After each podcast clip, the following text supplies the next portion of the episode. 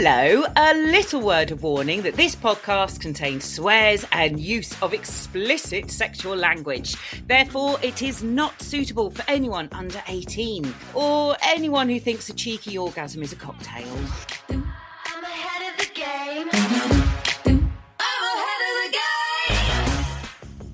Hello, all. Welcome back to the Smut Drop. This is, as if you didn't know, a weekly roundup to the more eccentric side of sex and relationships from metro.co.uk.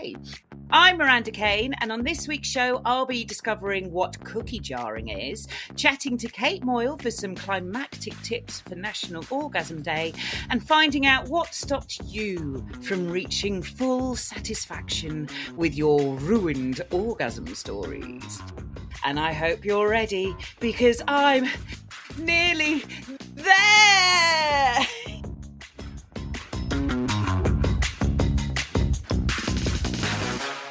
Hello, all. Okay, quick question. Do you think you have ever been cookie jarred when it comes to dating?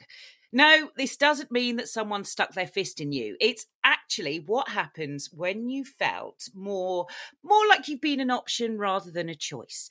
Aidan Milan has been chatting to relationship experts about cookie jarring over at metro.co.uk.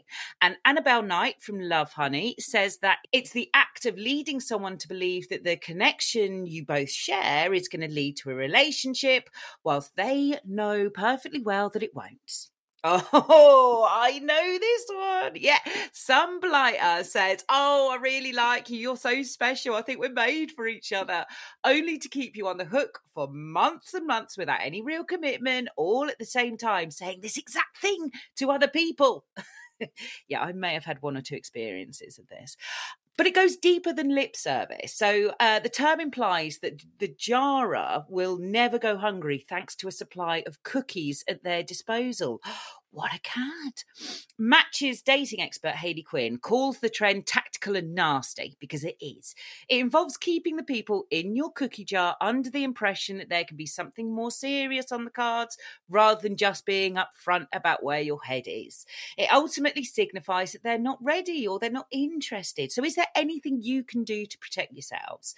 Counselling Directory member Karen Schumann advises that you need to be clear about what you want ask for honesty. And if your feelings start to develop, then this is the time to ask whether they are seeing anyone else or have in your mind how you feel about that. And it's all about good, clear communication and setting expectations when you get to know someone, just so you can, you know, make sure you don't feel quite as betrayed and rejected. Oh, oh. Laura Echeverra says that people might do this out of ego and security. So if you're feeling like you've been cookie jarred, then I think you can rest knowing that ultimately they were never a keeper because they were never ready for a committed relationship in the first place. Plus, this behavior always creates trust issues. So rather than ending up with a jar full of cookies, I bet you 10 out of 10 they're going to end up hungry and unfulfilled. But you know who won't be left unfulfilled? You, my darling listener, especially after we chat to this week's guest. Ladies and gentlemen, gays and theys, with National Orgasm Day nipping at our heels, I have no doubt that this week's guest is going to leave you fully satisfied. She's a psychosexual and relationship therapist who is an expert in helping people swim through the stresses of modern life to reach a place of sexual health, happiness, and well being. You might have seen her on BBC Three's Sex on the Couch, heard her on the Sexual Wellness Sessions podcast. I am delighted to welcome Kate Moyle. Hello, Kate. Thank you. Hi. What an intro. I mean, I feel like I need you to just follow me around and introduce me every possible occasion. You're doing a better job than I do of myself. I, honestly, it's so great being able to do the intros because I can have weeks and weeks to think about them, put you all in a very nice sort of like subspace, and then I can fuck up the rest of the interview. It doesn't matter what happens. and you're giving the guy from X Factor a run for his money. That's my next job. That's so straight. Yes, yes, I'll be doing that. okay. It's my first question. What the fuck is a psychosexual therapist? I think that's what my parents thought thought as well. what is it? What do you do and where do you come from? That that is the big question, isn't it? Um, for me, so a psychosexual therapist is basically a talking therapist, whether you refer to it as counselling, therapy, psychotherapy, that specialises in working with sexual problems. So it's a kind of specialist branch niche of psychotherapy. So it is just talking completely kind of hands off. There's no physical contact between me and my clients, but it might involve clients going home with more physical homeworks or exercises or things for them to try. But really, the sign above the door, and this is what I always say, is it's okay to talk about sex here. And I think that a lot of people really struggle with knowing where to go and get help on these topics. And it's kind of blatantly clear and obvious that psychosexual therapy is the place for that. And that could be anything from sexual trauma to um, anxieties or worries about sex to fears about sex to lack of desire to someone struggling with their sexual relationship with their body, people's questions around their sexuality, whether it's sexual dysfunction, erectile dysfunction, conditions like vaginismus, sexual pain conditions, really anything and everything to do with sex. I don't know whether I can ask you this without it being some kind of patient therapist privilege, but what are the, the most common things that people are coming to see you for? For me, the most common thing that I see is some kind of anxiety or worry about sex creating some kind of sexual difficulty. So a lot of the work that I do is around sexual dysfunction. So that's things like erectile dysfunction, difficulties with ejaculation, difficulties with orgasm, sexual pain, vaginismus. So re- really that's probably my the majority of the work that I do and then we untangle that and there is a lot that comes through people's histories, um, their sexual experiences, how they think and feel about sex, how they learnt about sex. And obviously, a small section of that will be people who have had surgeries or been on medications or have had a physical injury or cancer.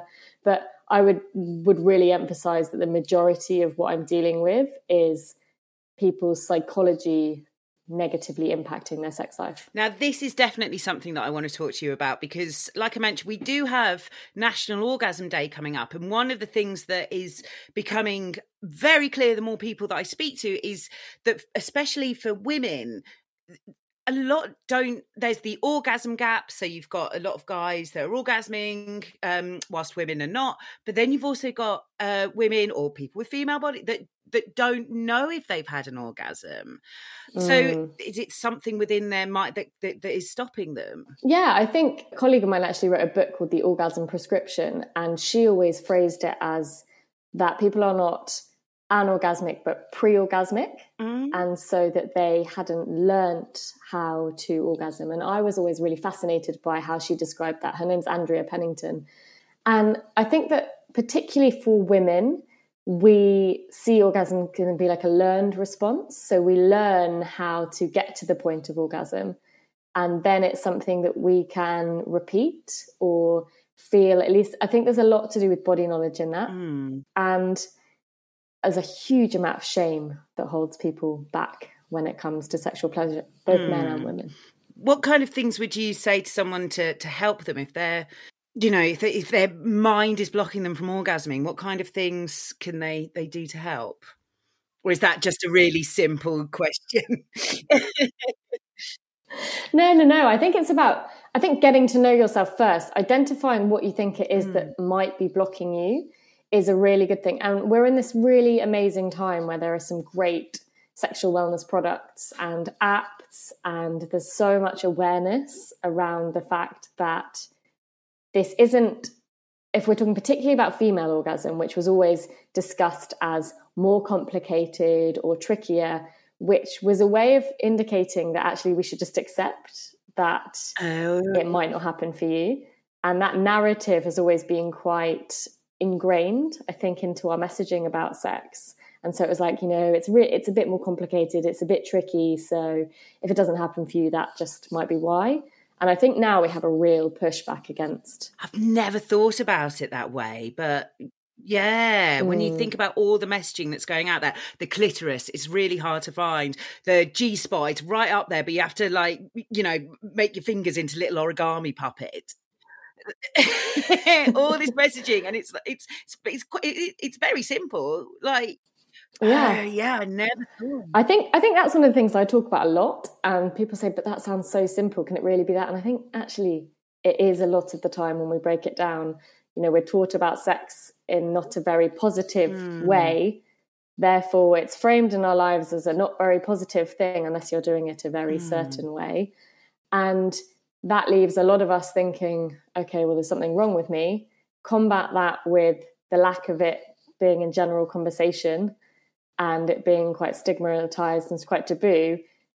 And a lot of people, a huge, I wouldn't even know what a percentage would be, but I would love to do a piece of research, but says then that people are left with this feeling of, I'm not normal, or I'm broken, or I'm the weird one, or I you know, don't fit, or my desires don't fit. Basically, sex and shame, this kind of really unhappy marriage.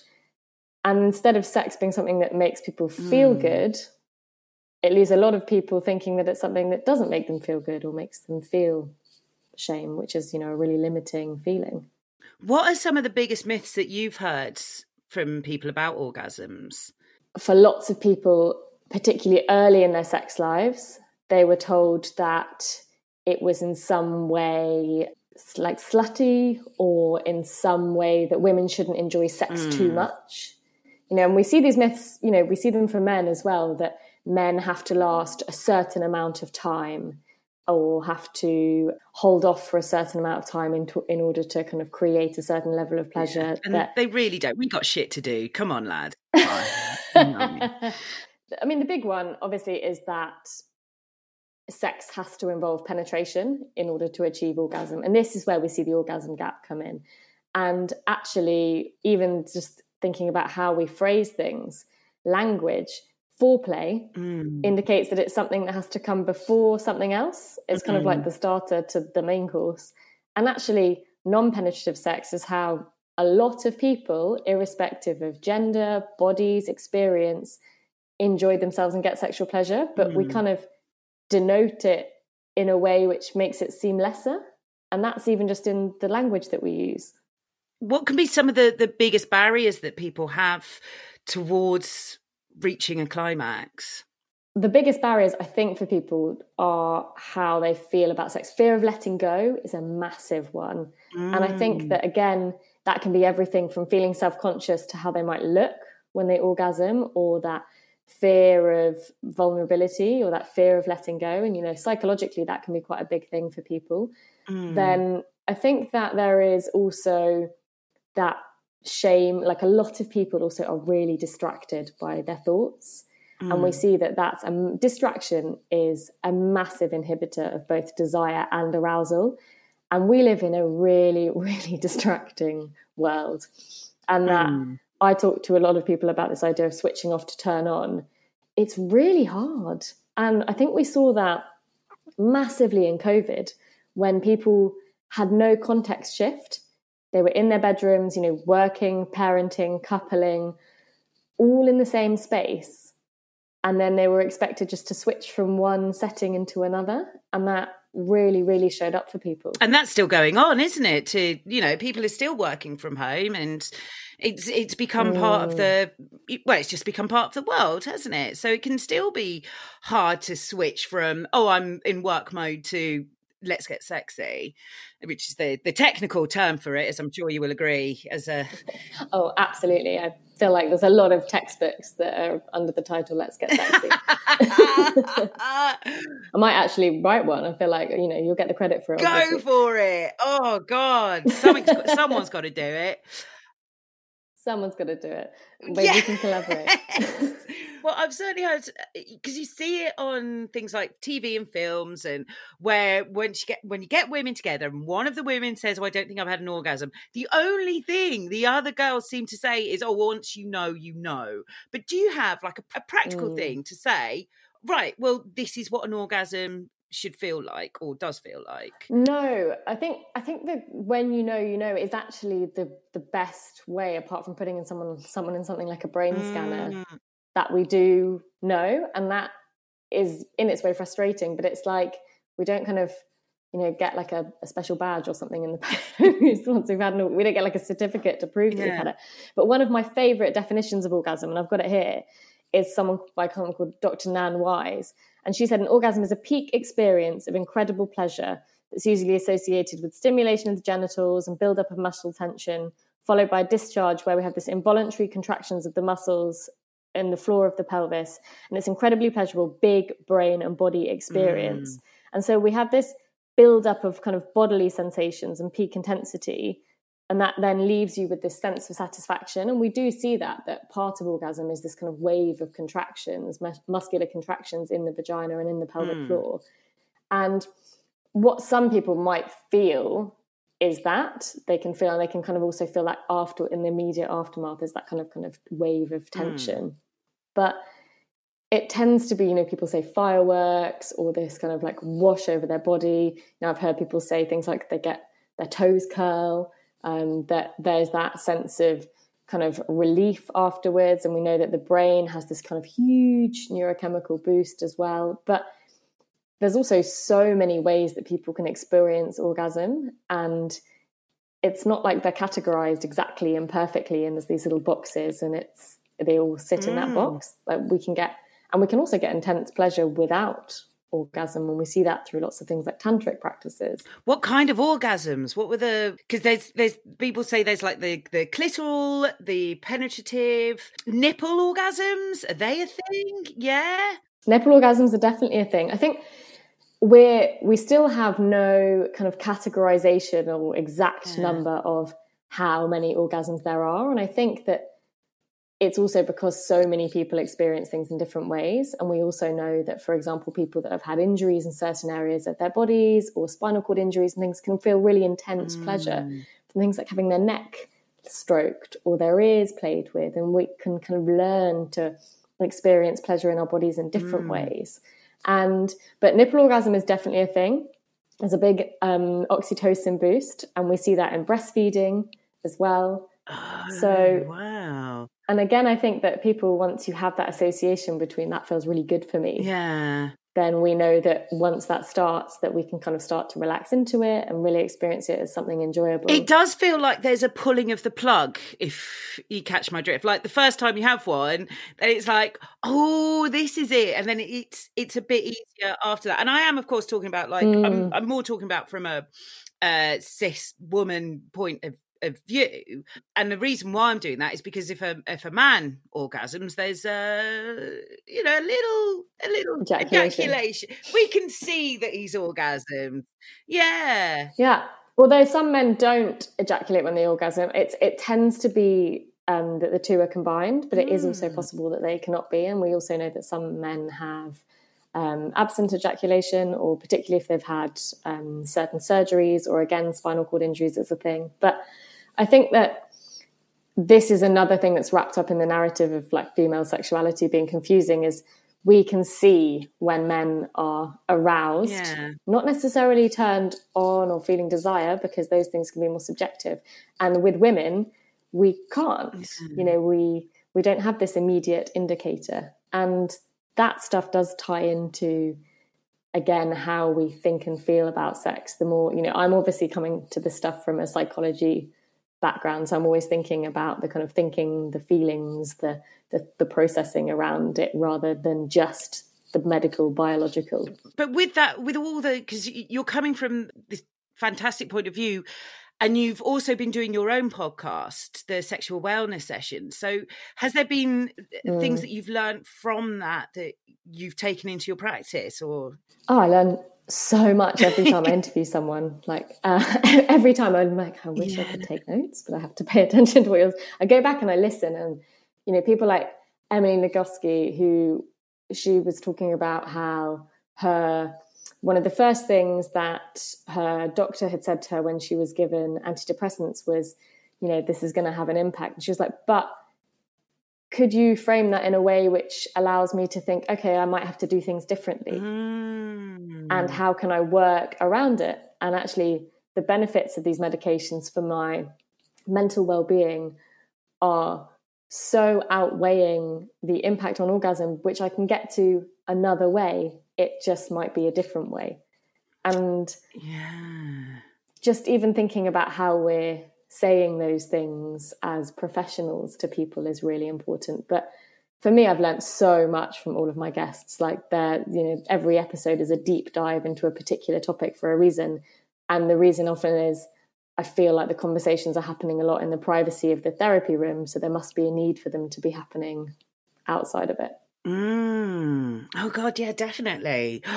yeah, it's so fascinating what people are talking about and what they need to talk mm. about compared to what's happening behind closed doors. And mm. you've also worked with Lelo. Tell us about that. Yeah, so I work as the UK sex expert for Lelo because they are creating mm. pleasure products and all of the time kind of trying to help people to get to a better place of sexual wellness, to bring pleasure into their lives more. And we saw a huge rocket in sex toy sales in lockdown, Yeah. unsurprisingly. and um, but I think that a lot of it is, and interestingly, we know the sex toy market is much bigger for women. So it's very interesting when we're having these conversations about orgasm, is that the the market targeted at females or vulva owners, clitoris owners, is much much bigger than it is for men. And it's much more normalized for women to use these kind of products than it is for men. And I think a lot of the work that we do is around normalizing the conversation around sex, but obviously their pleasure products are helping people to learn about their bodies, are helping people to learn how to orgasm, are helping couples to bring in something that might mix up their routine or experience different types of pleasure. And Intima is the the sort of more health side. So it's it's a, a different Yeah. products rather than just like, oh, this is what's going to help you with orgasming and just having sexy time. This is like, well, this is what's going to help you with your vagina. With Yeah, absolutely. We've got pelvic floor yes. trainers and things like that. And obviously like the pelvic floor, you know, plays a big part in orgasm. oh, we love a pelvic floor. We love a pelvic floor. Third favorite floor. Always said it. Brilliant floor. what are the first two? yeah. Uh, first and um, penthouse.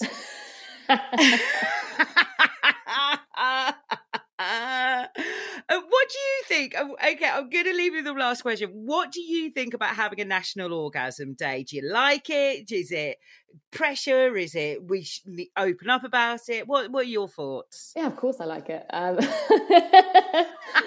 uh, I I don't think there's any pressure for everyone to go and have an orgasm, a national orgasm day. For me, if it just gets people talking, great. Hmm. Yeah. Like for me, shame thrives in silence, and there's too much of it in our sex lives. And That's a badge, isn't it? I love that. Shame thrives inside. Yes, yes. Sorry, carry on. So for me, that's the most important thing about it. And even if it's just that people help, it helps people to think about discovering themselves a bit more. hmm I always talk about this idea of how actually a lot of our sexual self discovery happens outside of our bedrooms. It's about thinking about sex or educating ourselves about sex or feeling more empowered or more confident to try something and mm-hmm. being more open minded, accepting. And I think all of those things are actually a big part of the ingredients of orgasm. I love that. Make it more of a well-rounded experience. Oh, Oh, every time. Yeah, 100%. very nice. If people want to hear some more from you, Kate, where can they find you? So the podcast is the Sexual Wellness Sessions. It's on all the big podcast platforms. And my website is my name, Kate Moyle, but it's not really that exciting. and my Instagram is at Kate Moyle Therapy. Brilliant. Thank you so much for joining us. Thank you. My thanks to Kate Moyle for joining me and chatting about all things orgasms. Just goes to show you never can learn enough. If you want to see more from her, then she is working with sexual wellness brand Lelo. That's L E L O, and you can find out more at their website. Last week, I asked you to send me your tales of when your orgasms got interrupted. That's right, it's ruined orgasms. Now, this is a bit of a kink to some people, uh, but it's a bit more of a complaint from others, as I got from Instagram from Very Berry. They said that the biggest ruiner of their orgasms has been hotel housekeeping. Oh, I hear you on that one. They say I can be alone or with someone, just starting or at the most climactic point, but someone will always knock on my door no matter where I'm at. That is where your do not disturb sign comes in. Just start hanging it up, whether you want to be disturbed or not. Hang it up and get into the habit. But I yeah, I've had a few orgasms ruined by housekeeping. Oh. On Twitter, Raku says there's nothing better than having my cock stamped on just when I'm desperate to come. Mm. If I'm past the point of no return and I'm coming from beneath her heel, then I'm forced to lick it up. You do that. You clean those floors. Uh, and then over on email, right this goes back to cookie jarring i think. So uh and this is from an anonymous which is email is where we get all our best anonymous stories. Um and they say i was on a family holiday to spain and as a typical horny teenage girl i spent most of my time with a guy i really fancied who was staying at the same hotel. He said his dad was some kind of footballer no idea. She hasn't said who it is. Um, but his son was trying to spend as much time away from them as possible, which is where I was happy to help. He kept telling me that we were going to end up together when we got back to England and we were making future plans. Oh, including moving in to get away from his folks. Oh, can we see where this is going? But on the last night, he told me he actually already had a girlfriend. but he would do me the favor of seeing me occasionally so we could Netflix and chill. Oh, do me a favor. Ah, I may have been wild with hormones and underage sangria, but I knew a fuckboy when I saw him. Still, there was time for one last ride, and just as he was coming, I looked him in the eye and I said, Your dad fucked me so much better. I have never seen a face crumple so much, so hard, and I really hope I left him with a lifetime of memories and therapy. Oh, yeah, I think that's going to ruin a lot of orgasms there. That is herpes to the brain. That is not going to leave you, is it? Uh, next week, oh my God, these are getting worse. I love them. Next week, we want to hear from you. Tell me all about your tales of bondage gone wrongage. You know the ones, a bit of BDSM, maybe not. Tell me all about it. You can slide into my DMs. Just look out for Miranda Kane on Twitter, TikTok, and Insta, or email smutdrop at metro.co.uk. And if you want to hear the ones we love, remember to hit subscribe right now. I've been Miranda Kane. Smut Drop was produced by Pineapple Audio Production for metro.co.uk. And if you want me to keep getting wet and messy in your face, then please leave nice review. In the meantime, I'm going to be back to prick up your ears next week.